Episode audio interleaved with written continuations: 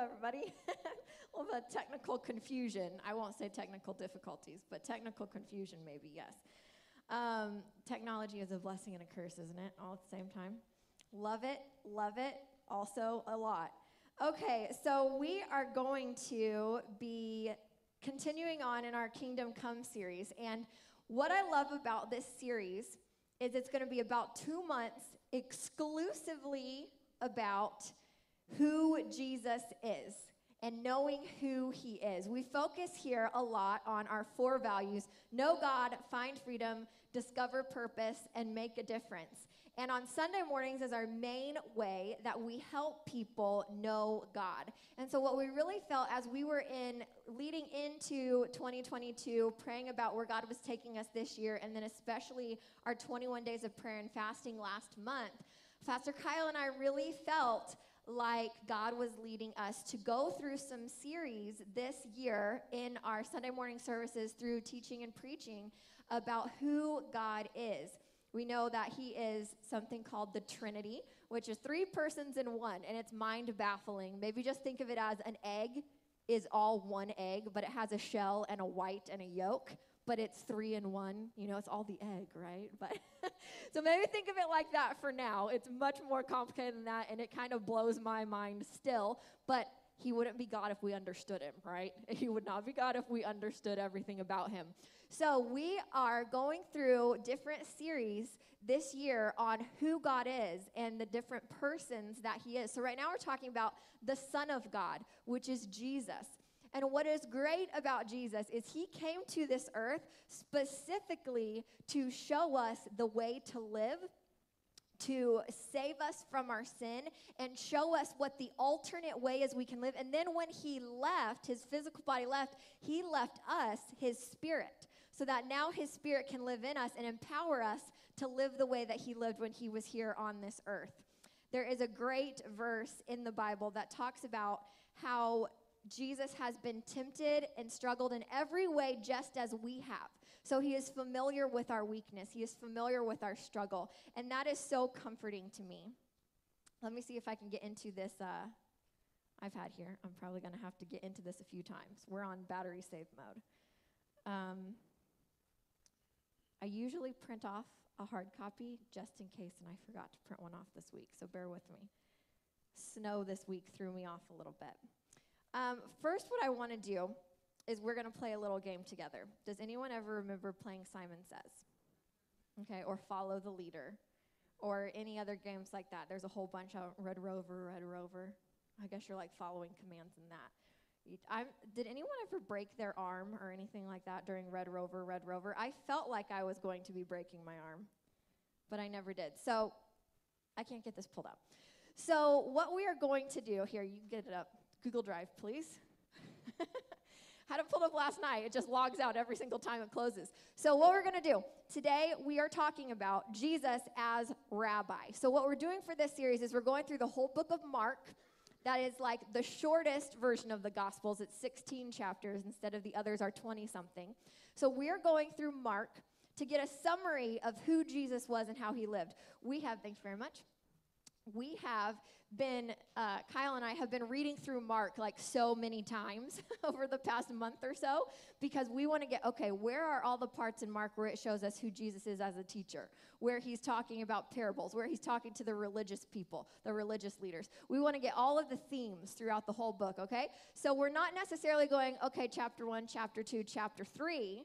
Um, although we did do chapter one last week, we're taking all of the themes throughout and we're going to take one of those themes and then do a message on it week by week. So today, what we're talking about is Jesus as rabbi, because after our kind of introductory chapter in chapter one, it then starts to show immediately into him calling his followers. We saw a little bit of that actually in chapter one. So, what I want to do to illustrate this point is I need you all to stand up if you're able. Okay, shake it out a little bit. Stand up, stand up. All right, so we're going to play Simon Says. I'm Simon. Uh, Simon says, pat your head. Uh, Simon says, rub your belly, which I can't do, but do it. Now, don't forget the rules. You cannot stop patting your head while you're rubbing your belly or you're out, okay? So you gotta do, okay, stop doing all of those things. And now, what I want you to do is just raise your hands like you just don't care. Just throw them up in the air. Thank you, thank you. Okay, all right. That's all. You can be seated. Simon says, be seated. Oh, Simon says, stop. but see, in that, you're trying to do what I'm doing. You have to have your eyes fixed on me and what I'm doing to know what to do, when to stop. Now, I might try to throw you off, right? If I'm like trying to be tricky and I'm not a good Simon, right? Then I might try to throw you off by saying, all right, now rub your belly. And then I do this. And so you follow, you like mirror me, but uh, I was just tricking you because I didn't say Simon says. So you've got to be like tuned in listening. You've also got to have your eyes going, but on the right thing, right? And that can't be more than listening to the voice. The reason why I'm bringing this up is because today we're going to talk about why Jesus called and led followers and how we are to follow him based on what he told us and how he lived by example while he was here. So, the first thing is many times, if you've read any of Matthew, Mark, Luke, or John, they're called the Gospels. Gospel means good news. And basically, those four books, they're right at the beginning of your New Testament. Those four books just tell us the life and teachings of Jesus. They are great to read. If you're starting reading the Bible, start there. There's no better place to start than Jesus, how he lived and what he told us to do and how he told us to live. But many times throughout that, you will hear people call him rabbi. They will say, You are rabbi, such as, like, I'm going to try to get your attention. Instead of, Anna, will you do this? Rabbi, will you tell us this? Okay, so what is a rabbi? A rabbi is in the Jewish tradition what they call their teachers. But it's more than just a teacher, it's more than someone who gets up and teaches through a lesson. What you would do if you were a rabbi, it was one of the highest orders um, it, it, wasn't high up like in like governmental their religion and their government were kind of intertwined a lot. It wasn't into the government side but it was like the highest part up theologically. Like these people studied under another rabbi who studied under another rabbi and they would just keep on um, going with teaching and then they would get their own disciples or followers or apprentices that they recruited to study under them. So there would be a rabbi, and then he would have his disciples or followers, apprentices, whatever you want to call them. I'm going to use all of them interchangeably. He would get all of that together, and then he would. What you would do as a follower, if you were following a certain rabbi, is you would be with them all the time because you would want to know everything about their life because this was like someone you almost idolized, right? If you were committing your life to following the life and the teachings of a rabbi, you would be with them all the time, sharing life, doing life. So, the first thing when we think about Jesus as a rabbi, and we always hear about all his sidekicks right with him the 12, there were three that were really close to him, and then the 12 that were close to him. He's always talking about them. Those are his followers that are with him, living in and out every day, all the time. We got to be with Jesus. If we're thinking of him as our rabbi, we've got to be with him. It's like if you really, really want to get good at Simon Says, you got to know all the people that you play with all the time. And you've got to spend so much time just reading their thoughts, finishing each other's sentences, so you can tell the little tell when they're about ready to try to throw you off by saying, Don't rub your head anymore but really they want you to keep rubbing your You know, you got to get to know them so you know them inside and out. So we need to be with Jesus. That's what he was as a rabbi. But then the next thing as a rabbi is you want to start to do what they do. So it's not just that you're with them all the time, but then you start to actually do what they do. So if the rabbi teaches this way, or does these types of prayers, or does these types of exercises, or spiritual practices, or disciplines, then you're going to start doing those same things that that rabbi does. If there is a teacher or a pastor or a mentor that I really look up to and I'm like, oh my goodness, I would really like my life to look like theirs. I love the way that this person loves their spouse. I love the way this person parents their children. I love the faith that this person has. I want to be with them, yes, but then I want to start doing some of the things that they implement in their life, right? So if you're getting really good at Simon Says, and you know the kid on the playground who is the best at science. I mean, he gets everyone out in the first like two or three rounds. Like all the kids are out like that because he's so good at this game. You want to start to do what he does. You're going to start to pick up on his little tips and tricks of how he does it. The speed he goes at, the cadence, the tricks, the motions. You're going to want to start to do what he does, right? So we want to do what Jesus does. And then lastly, what you would do if you were following a rabbi – is so you'd be with them, do what they do, and then I'm going to remember it. Be with Jesus. Oh, I skipped one. So the third one, it's be with Jesus, number one. Third one is do what they did. The step in between is to become like them. You want to become like the rabbi you're following. So, is this person a really patient person? Then maybe I need to work on my inside on how to be more patient because I'm not going to be able to do what they are doing if I don't also have the inside to match what's happening on the outside, right? So, we want to be with Jesus, become like him. You can be with someone, not become like them, but the more you hang around them, the more you'll become like them and then we'll be able to do what he did. We can't do one of those without the other coming before it. If we try to just go out and do what Jesus did, but we haven't spent any time with him, we haven't worked on our heart to be like his heart, we're not going to be able to be as patient and kind as he was. We're not going to be able to discern what's okay to get angry at in a righteous way and what is sinful anger. We're not going to be able to know which people to call out and which people to bite our tongue on.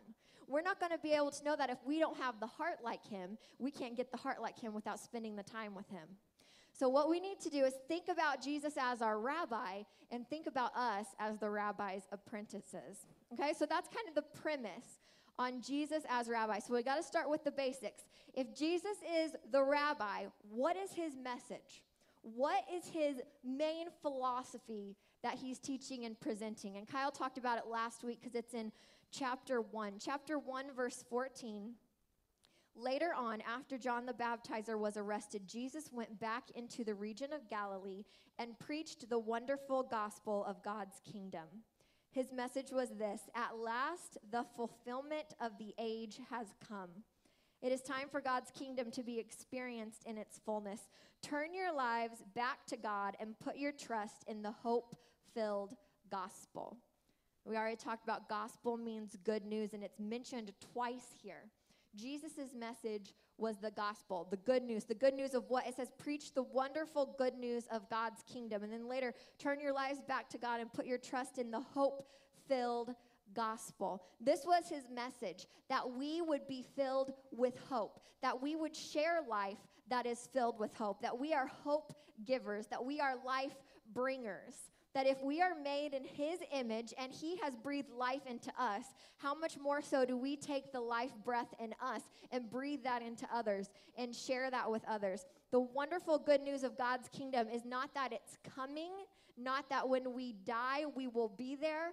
The good news of God's kingdom is it is here now, that it came with Jesus it says the kingdom, Jesus said, the kingdom of God is now accessible. When Jesus came as God, fully God and fully man, to the earth where we mortals live, he came down, made himself like us, so that heaven's realm blends with the natural. So that heaven's realm, you know what extraordinary is? Extraordinary, extraordinary is something extra than my ordinary. When Jesus came, he added extra to our ordinary. You know what supernatural is? It's when Jesus came, he added his super to our natural. That's what it means for the kingdom of God is here now. That's what the good news is. That we don't have to rely only on our ordinary or only on our natural because Jesus came and blended the realms together. And now we are living in that blended realm. Now, when we pass on and we go to heaven, we will be fully in the super. We will be fully in the extra. But how many of you are glad we're not just in the ordinary or just in the natural? We're now in the blended realms. And that is the good news of his kingdom come here. So that was his message. And that was a message that we will see over and over and over again. As you read through Mark, as we teach through Mark, as you read about the life of Jesus, you will see over and over again people who have listened to teachers for decades, for their whole lives. They grew up listening to teachers constantly. They would constantly say, and they were astonished at what he was teaching. And they were astonished at the way he was teaching. They were astonished at all of it because it wasn't a normal teaching, it was something like they've never heard before. And he did it in a way and for a reason why that they had never experienced before, that no teacher like him had ever had. So that's the what. We now have his super added to our natural, and the kingdom realm is here, and that's the best news. But why? Why did he call followers? Why did he present himself as a rabbi? Why is that one of the primary ways we see throughout his whole time on earth that he chose to go about this? Because the Israelites that he came to, the Jewish people, thought he would come as a warrior king. They thought he would come and enact war revolution, that he would overthrow the government, that he would build an army, and that it would happen with the sword. That's what they were expecting. That's a type of king that they had had experience with. That's the type of king that they thought he would be. So, why instead did he come as a rabbi? Why did he come not just as a teacher or a preacher or a traveler who teaches as he goes, but why a rabbi that recruits people to do life all day, in and out, in this deep new way of teaching? We see why in chapter 3 of Mark. In chapter 3 of Mark. Number one is that Jesus led with relationship. Jesus led with relationship. Mark 3:13 says afterward Jesus went up on a mountainside and called to himself the men he wanted to be his close companions. So they went up with him and he appointed the 12 whom he named apostles. He wanted them to be continually at his side and his friends. He wanted to have people, that his apprentices wouldn't just be apprentices, but that his apprentices would be his companions, his friends, that he would do life in and out with them. And this is where, so if we know God, then we see where we get the find freedom, discover purpose, make a difference. Because this is finding freedom when we do life in relationships. And he modeled that from before day one of his ministry starting on earth. He called the people who would become his closest friends and companions to himself. We have got to have people in our lives who are also seeking the things of God, who are also apprenticing under the Rabbi Jesus, who are also spending time with Jesus, becoming like him, and then going and doing what he's doing. Because have you ever heard the phrase that you become like the five people that you spend the most time with? Think right now about the five people you spend most of your time with. If you had to do a time audit of your week, set aside all of the hours that you're spending with people, who are the top five on the list? And now ask yourself do you really want to be like those people?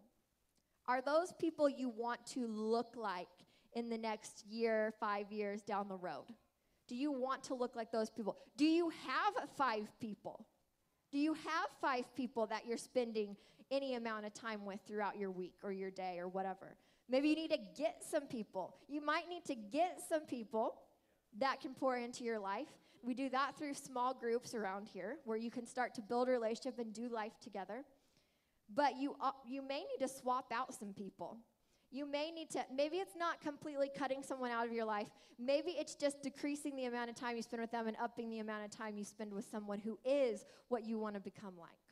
But we, if we want to become like Jesus, we have to have people around us who are also becoming like Jesus, right?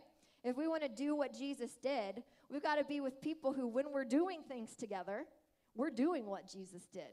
If I want to live like Jesus because I believe that he presented us the best way to live, then I need to be with other people who believe that too believe that Jesus' life here presented us with the best way to live. So Jesus led with relationship. And number two reason why Jesus led this way is Jesus led to empower. Jesus led to empower. The next verse, 314, says, And so that he could send them out to preach, verse 15, and have authority to heal the sick and cast out demons. That's moved us now into do what Jesus did, right? Not just be with him and become like him. That's him leading with relationships. But then we have the become like him leading into do what he did. So he led to empower. And it says it right in these three verses here where he is picking the 12 closest apprentices to him, the 12 closest companions to him. We get both of these. He wanted them as friends and so that he could send them out to preach and to have authority and to heal the sick and to cast out demons. He wanted them to be able to become like him and do what he did. He wanted to empower them. And how did he define was the best way to do that? To be friends and companions. Do you ever think of Jesus as your friend and companion? If you don't, maybe look at how much time you spend with him or what kind of time you spend with him? Is it only thinking of him as a high king upon a throne? He is, and we need those moments. And we preached about it for our Christmas series about him as the king. That's important. But just like I'm not only a mom, but I'm also a wife, I'm also a pastor, I'm also a friend, I'm also a daughter. He's not only king, he also wants to be your friend and companion. And when some of the time that we spend with him isn't just about him being the savior, or just about him being the deliverer, or just about him being whatever you fill it in, however you spend your time with him, what if you spent some time relating to him as your friend and companion?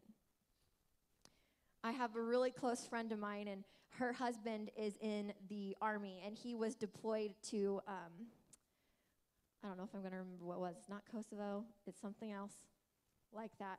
Anyway, he was um, over there for, oh, Latvia, which is probably totally different than Kosovo. Anyway, he was in Latvia for a while. He was there for nine months. And while he was gone, she doesn't have any kids or anything, so it was just her in the house.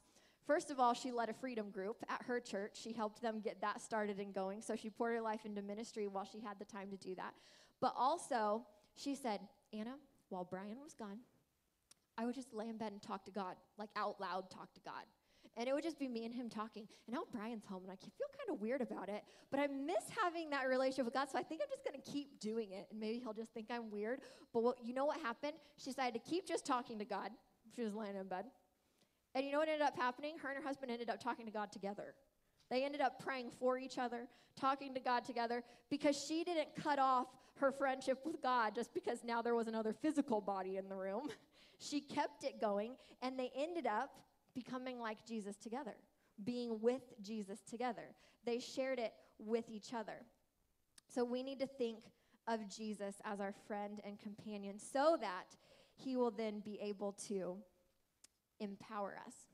So, those are the two reasons why. This is going to be the last kind of area we break down, but there are several points in it. So, how then do we follow Jesus? We know what his message is, we know what it means to be a rabbi, we know how, uh, why he did it. So, now let's look at how we follow him. How do we follow him? How do we say yes to that call? How do we become like him, spend time with him, and do what he did? Number one, we see modeled in Scripture is immediately follow Jesus. Immediately. I mean, I mean we're going to give an opportunity later to, like in a few moments, to make the choice to follow Jesus, but you can do it right where you're at. All it has to do is be a little thought, Jesus, I want to follow you. I'm going all in. I'm doing this thing. It doesn't, you do not have to wait for anybody. You can do it right where you sit. Immediately follow Jesus. 118 says, immediately they dropped their nets and left anything, everything behind to follow Jesus. And then he went and called a tax collector, uh, Matthew. These were fishermen, but later he calls a tax collector, Matthew, also known as Levi. And he called him, he said, Matthew, you come follow me. And immediately, immediately, he drops everything, leaves his whole career, and it was a lucrative career, left it all and followed Jesus. Didn't care what he was giving up. He left it all. There was uh, some other fishermen who dropped their nuts immediately and followed Jesus. They left their dad. Dad was like running the business and they were working for their dad, like family business, right? And he goes, Hey, uh, James and John, I want you to follow me. They're like, Bye, Dad. leave. We got people leaving family, leaving work, leaving money, leaving it all behind to follow Jesus. Leaving it all behind. What is Jesus asking you today to leave behind? to follow him. And when he asks you, when he presents you with what that is, are you going to be willing to drop it immediately? Will you say yes immediately? Or will you throw out excuses? We see that too, where Jesus would call people and they'd throw out excuses. They wouldn't be able to do it for what, whatever reason. Number two, it goes hand in hand with this, is sacrifice. Sacrifice. We have to sacrifice in order to truly follow him. It's not like we just hit the follow button on Instagram. It's not like we just add friend on Facebook. It's more than that. We have to sacrifice something to be in relationship. I remember I remember when um, it was I think it was the night before our wedding. I was getting ready for bed and I was looking in the mirror. I just looked at myself. You know like the difference between looking at yourself and like looking like into yourself? Like, you're like, oh, my eyes aren't just for mascara, they're also the window to the soul. And you, like, all of a sudden, like, really look at yourself like you're another person standing there. I looked at myself. It was the night or maybe two nights before I got married. And I had plans before I met Kyle. I was like, I wanted to get married right after college originally, but then I like wasn't meeting anyone. so I was like, well, this isn't going to happen. So I was coming up with plan B. And I was getting really excited about plan B. Me and my best friend, we were going to move to California. For some reason, we thought we were going to be roommates when she wanted to go to San Francisco and I wanted to go to LA. I don't know how we thought that was going to work. But we were going to move and we are going to get a studio apartment together in California. I don't even know if I knew what a studio apartment was. And I was going to go to grad school. I found a theological seminary I wanted to go to. I wanted to get my degree in marriage and family therapy. And I was so excited. She was going to go be a nurse. And she, you know, we had all of these plans. And it was so wonderful. Well, then I met Kyle. Rest is history, yada, yada. But a couple of nights before our wedding, I looked at myself in the mirror and I said, Anna, is this something is this relationship, this marriage, something that you're willing to sacrifice your other dreams for? yeah. My dad always said it is never late until it's consummated. That's what he always told me. That's what my dad always said. Like, if you get in the car after the wedding and he starts hitting you or something, you get out. It is not too late. That's what my dad always told me. Not about him. He didn't think he was to hit. My parents were all like, I had like introduced him once to my parents. My parents, so are you in love yet? When's the date? I was like, what? You have always kicked out every guy I have ever brought home, like immediately upon seeing them. So I don't know what the deal is with Kyle. Must have been a God thing. Anyway, but I looked in the mirror and I said, Are you really willing to give up these other things? Because who knows when you may be able to do that again, if ever. And I said, Yes, I think that it is worth it. And for any relationship that is important to you, there come sacrifices. This, this I can have it all is a lie of the world that keeps us always wanting more, never satisfied, never content, and always feeling like we're not enough, always feeling like we have to be better. It is okay to give up some things for something else. It is okay. If it is something God is calling you to do, give it up. Jesus said another time, and I'm sure we'll get into this in another series, but he says, actually, it might be in today's message. Um, he says, how, how would it benefit you to gain the world but lose your soul? And looking back, I could have easily said, No, I'm not, I don't need no man, and I'm not giving up my dreams and my desires for a man. Like, bought into that. I could have said that, and I could have gone on, and I could have been in massive debt, and I could have uh, got my degree, and I could have been practicing therapy and missed out on Kyle. And he had sacrifices he had to make for me as well he got like a dream job opportunity while we were dating, but it would have taken him states away. And I was like, well, we can't get engaged, and I'm not moving out there um, if we're not engaged, and we can't get engaged because we haven't. We were dating long distance at the time, and if it was going to stay long distance, I was like, this is never going to work. He made sacrifices for our relationship too. But you know what? God has something more than we could ever ask or imagine on the other side if we trust Him. If we trust Him and He will work it for our good if we step into what He's calling us to do. So, with any relationship, with any calling, there will be sacrifice, and sacrifice is a good thing. It's a good thing. We think it's a bad thing, but when it is for what God's calling us to do, sacrifice is a good thing. And we may need to discipline ourselves to sacrifice a little more. So we need to be willing to leave and folks, so we're going to talk about this story. It's often called the rich young ruler. And it's in Mark 10. He was Jesus was going about his business, and a young man came up to him, and um, he was very wealthy at a very young age. And he came up to him, and he was like, he called him rabbi. And he said, What do I have to do to be saved? What do I have to do to get the kingdom of God? Basically, what do I have to do to follow you and get into heaven, right? He wanted it. His heart was in the right place. It was good intentions. It was good motivations, even maybe. And he says, I have kept all the Ten Commandments. And he lists them out. He's like, I've done this, I do this, I do all of these things. It was very performance checklist based. And then Jesus said, Okay, all that's great. That's good, good, good, good job. Uh, so, what I need you to do is sell everything you have and give it all to the poor. And it literally says in verse, uh, we're in Mark 10, verse 21. Jesus fixed his gaze upon the man with tender love and said to him, Yet there is still one thing you are lacking. Go sell all that you have and give money to the poor. Then all of your treasure will be in heaven. In this particular thing, the thing the guy wasn't willing to sacrifice, Jesus wanted him to sacrifice it, not because he needs us all to be poor, not because he hates money, but because he knew that's what was in place of him in his heart. He knew that's what the idol or the God of his heart was. And so he, when he's asking us to sacrifice, a lot of the time, it's because he knows that thing we need to sacrifice, the thing we need to immediately give up, is the thing that is displacing God on the throne of our heart. After you've done this, come back and walk with me. Completely shocked by Jesus' answer, he turned and walked away, very sad, for he was extremely rich. He was sad because he chose his riches over the kingdom of God in eternity with him. Jesus looked at the faces of his disciples and said, How hard is it for the wealthy to enter God's kingdom realm?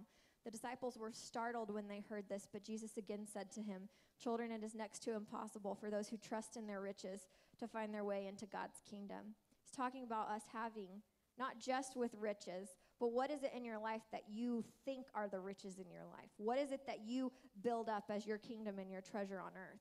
It could even be things that are good things. Is our whole life and identity wrapped up in our children or in our relationship or in our job title or even the position we serve at church? Or is our identity wrapped up in Jesus and his calling and his purpose and his mission? The disciples, uh, Jesus, in verse 27, Jesus looked at them and replied, With people it is impossible, but not with God. God makes all things possible we cherry pick this verse and say it for anything we want, right? But it's talking about displacing God on the throne of our heart. It might feel impossible. Whatever it is you feel God nudging on you to sacrifice, to give up immediately, to walk away, it's not impossible. It might feel impossible. I can't give that up. It's too hard of a struggle. Nothing is impossible with him, with God, all things are possible. Then Peter spoke up and said, Can't you see that we've left everything we had to cling to you?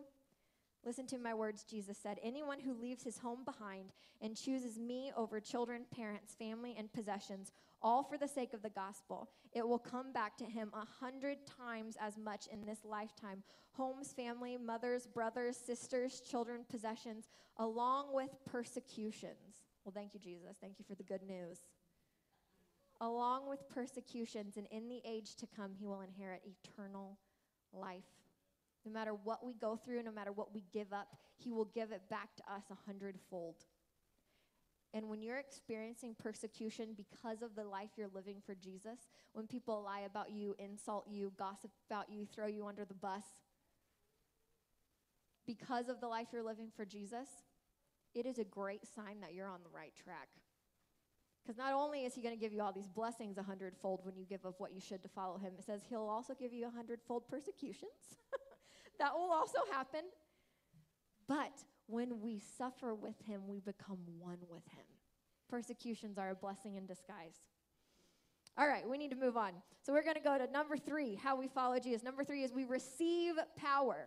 He wants to empower us, He wants to give us power and send us out, but we have to be willing to receive it.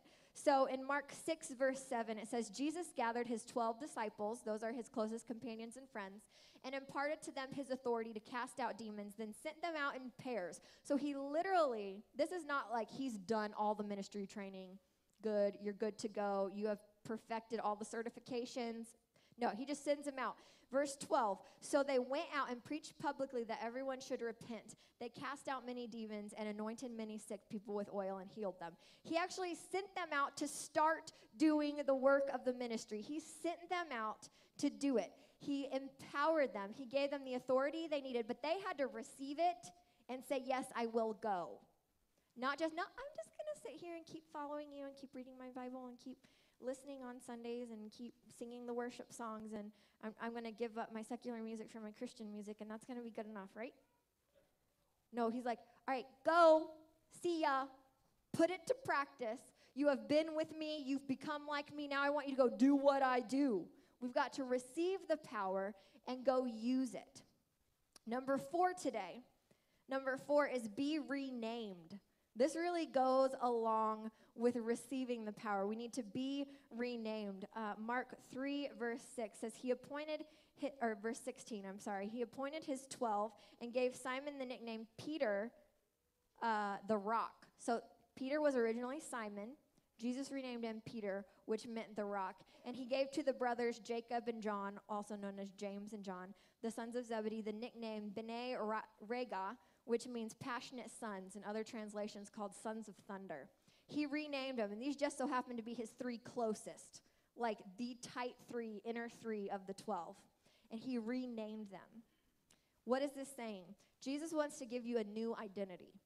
What is your past is your past. Who you've been, what you've done, who you've become like back then, what you've done, who you've hung with, that is the past. And when you come, you say, I want to follow you. You are now the rabbi. I will follow. I am giving my life to you as king of my life, and I'm going to become like you and do what you do. He gives you a new name. There's this really powerful scene in the Chosen TV series. It's about Jesus' life with his disciples. If you've watched it, if you haven't, let us help you find a way to watch it. It's remarkable. I want to get resaved every single time I watch it. It's amazing. And there is a time where we follow the life of Mary Magdalene, who was possessed by seven demons. And they were controlling her life. And in it, they kind of uh, add a little bit that may have been parts of her backstory that contributed to that. And she had fallen into this lifestyle of trauma and sin and all kinds of things that happened to her and that she had taken part in. And the demons were controlling her life. The influences of the world, the demonic influences, that realm goes both ways. It's Jesus' realm here, but it's also the evil realm up here too. And Jesus came in here to help us. And what he did, she was trying to push away from Jesus, and he was after her. She was trying to push away. And in the show, everyone's calling her Lilith, which was known as the queen of demons. Everyone called her Lilith. Um, and she just went by that, went by that. And he said, Hey, come here, or something like that. I don't remember exactly. And she said, My name is Lilith. And he, she went away and he said, Mary. And he called her by her true identity. And in that moment, the demons left. And that scene is so powerful because Jesus wants to call you by your true identity, by who you really were meant and designed to be. This life is not about finding ourselves. That's another lie of the world and society. This life is not about finding ourselves. This life is about discovering who God has already made you. God has already made you and equipped you with everything you need to be exactly who you were meant to be and do exactly what you're called to do. All we have to do is allow Him to rename us and walk in His power that we received in the new name and calling and identity that He's given us. Number five today is in Mark chapter 6. Number five is unreasonably offensive. Now, don't think I'm saying what I'm not saying. I'm not saying go post on Facebook the most offensive, controversial things you can possibly think of. Please don't do that. That's not where we're getting at. Let me read what it says in the Bible so that you can get where I'm coming from. Mark chapter 6, verse 1. Afterward, Jesus left Capernaum and returned with his disciples to Nazareth, his hometown. On the Sabbath, he went to teach in the synagogue. Everyone who heard his teaching was overwhelmed with astonishment. They said among themselves, What incredible wisdom has been given to him. We talked about this earlier. Where did he receive such profound insights, and what mighty miracles th- flow through his hands? Isn't this Mary's son? Like, we know this guy, just the carpenter, the brother of Jacob, Joseph, Judah, and Simon. And don't his sisters live here in Nazareth? They're like, Oh my goodness, we know this guy. Where is he getting all of this? Like all good things. Like he's healing people. This teaching is amazing. I have never heard a teacher like this before. This is just astonishing, literally. And then at the end, next it says, and they took offense at him. I was reading this out. Where in the world did that come from? They literally didn't do any, he didn't do anything offensive. he was healing people, he was doing good things. He had like the best teaching they've ever heard, like good ways to live your life. You know, it was great. And it says, and they took offense at him, then jumped on to verse 6. He was amazed at the depth of their unbelief. If we are offended by something that is in the word or that is the truth of who God is or or the way Jesus lived or his teachings. If we're offended by something, we need to dive a little further into that offense. And we need to say, is there something I don't believe? Is there an area of unbelief here? Because there are so many things that we don't necessarily think of as connected. He did amazing things, they were offended. That should not normally be a chain reaction, right? And then they were offended, and next part of the chain reaction is he was astonished at their unbelief. When someone's offended, we don't normally automatically go to, oh, they have doubts. Right? But that's the chain reaction we see here is he was doing what he was called to do, and they were good, positive things. Even to the unbeliever would seem like good, positive things. But they were offended and then he called out their unbelief. He recognized the unbelief in them. We have to, not only for ourselves, but with others, be prepared. There are more people with unbelief, even probably in this room, unbelief at a certain level in the goodness of God, and definitely outside these four walls, who are going to be offended. And they're going to make it personal when it's not actually personal. It's because they're wrestling with an unbelief about something about the nature of who God is. They don't know Him how He is. They don't know who He really is. That's why we're doing this series, so we can know who He really is. So our unbelief will be replaced with belief. And so that instead of offense at the things we don't understand or get or agree with, we are able to relish and delight when He does these amazing things in His teachings, in His works, in what He does. But we've got to be prepared that others are going to be offended by us when we are living for Him. This does not mean go flaunt everything to everyone. This means live your life for the glory of God.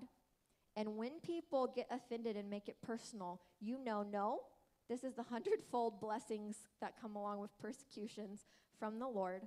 And we have from Him that we'll talk about in a few weeks when he was being persecuted, when they were lying about him and insulting him and mocking him and beating him up and crucifying him, he did not say a word to defend himself. He did not say a word. And we follow his example. Number six today is receive new vision. Mark 9, verse 1, Jesus said to them, I tell you the truth. There are some standing here now who won't experience death until they see God's kingdom realm manifest with power. We need to ask God to open our spiritual eyes, to give us new vision, to give us a spiritual vision. What is His vision for our life? What is the vision He's given this church? If He's called you to be a part of this church, He wants to give you that same vision. He wants to share that with you, to open your eyes to the things you have in the church body you're a part of, but also in your individual life. And number seven, allow failure. Allow failure we talked about earlier, receive power. He sent them out. This was not at the end of his ministry after he had already died and rose again. This was while they were still in progress. This was while they were still uploading, still buffering, still getting there. They weren't all the way there yet. And he sent them out like a finished product, knowing that they would face barriers, that they would be rejected, that they would mess up. In Mark 9 28, afterwards, when Jesus arrived at the house of his uh, his disciples asked him in private, Why couldn't we cast out the demon? He answered them, This type of powerful spirit can only be cast out by fasting and prayer. There were some things they didn't know yet. And hopefully, every single one of us can raise our hand and say, We don't know everything there is to know about God or his ways. And that needs to humble us all.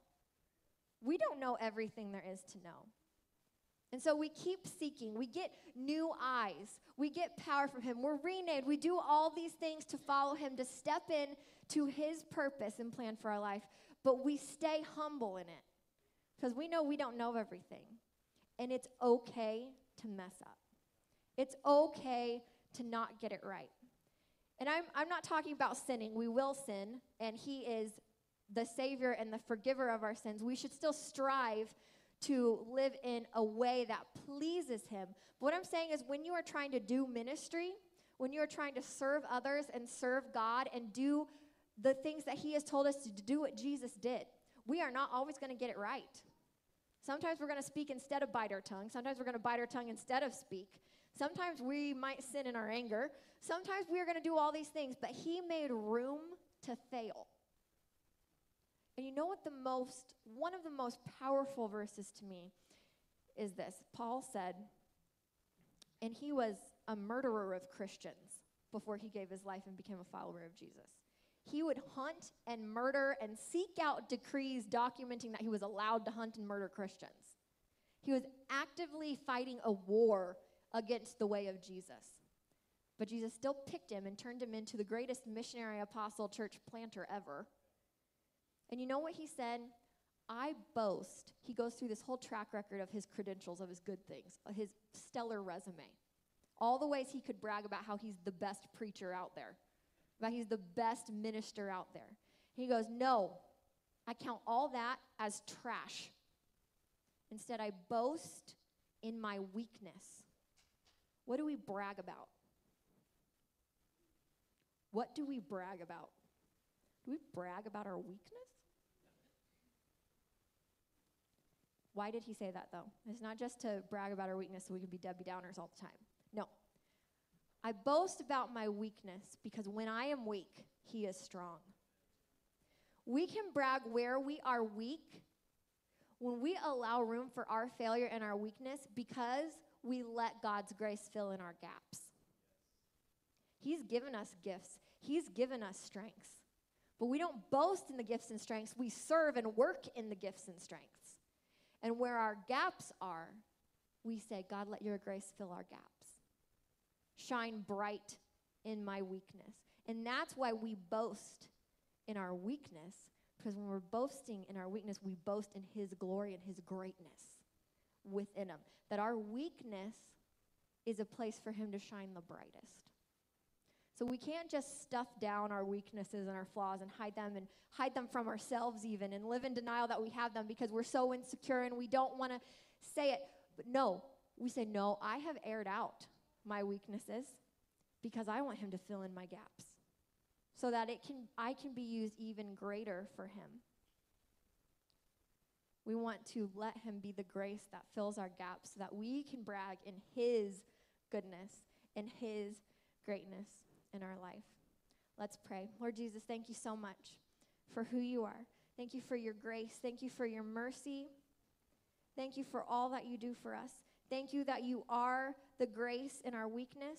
And I pray that you would teach us and train us to trust in you, that you would teach us and train us to rely on you, to allow your strength to be the strength in our weakness, that we don't need to rely on our own strength but that we just need to give it to you. I'm going to, instead of singing our last song, I want to just read you the words. And I want you to sit there with your eyes closed. Just sit here with your eyes closed and ask the Holy Spirit to give you spiritual eyes, that He would give you new vision. And I want to read this song. We sing it here, House of Miracles. Let me read you the lyrics here and let the Holy Spirit speak to you in this. It says, This is a house of worship. That's our church, but it's also you. It says, We are the temple now. This is a house of worship. This is a place of praise where every demon trembles and we proclaim your name. This is a house of healing. Our hearts are full of faith. You have our full attention. You have the final say. So come alive in the name of Jesus. Come alive in the name of Jesus. This is a house of miracles. We bring everything to the feet of Jesus. Everything in the name of Jesus. This is a house of miracles. There's resurrection power. Your blood runs through our veins. Your kingdom triumphs over even the coldest grave. So we sing, Come alive in the name of Jesus.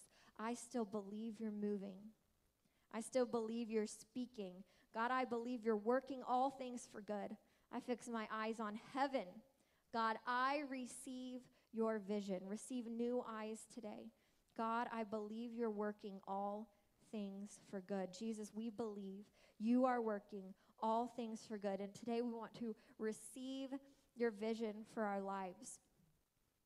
We receive your power. We receive the new name and identity and calling and purpose that you've given us today. If everyone can still keep their heads bowed and eyes closed, I just want to give an opportunity if there's anyone here who needs to give their life to Jesus. Maybe for the first time, maybe first time in a really long time, maybe you've walked away from him or you've never had a relationship like this with him before, but you want to go all in today. You want to make him the Lord of everything in your life and you want to start being with him, becoming like him and doing what he did for the first time. That's you today on the count of 3, just as an act of decision, I want you to raise your hand just so I can pray with you. I'm not going to call you out or anything like that, but on the count of three, if that's you today, one, two, three. Put your hands on up. Thank you. Thank you. You can put your hand down. Victory Faith, let's pray together. If you could just repeat after me Jesus, thank you for your love. Thank you for your grace. Thank you that you've chosen me to be one of your followers. I want to follow you. I want to be with you. I want to become like you. And I want to do what you did. So take my life today. Forgive me of my sins. I live for you today. In Jesus'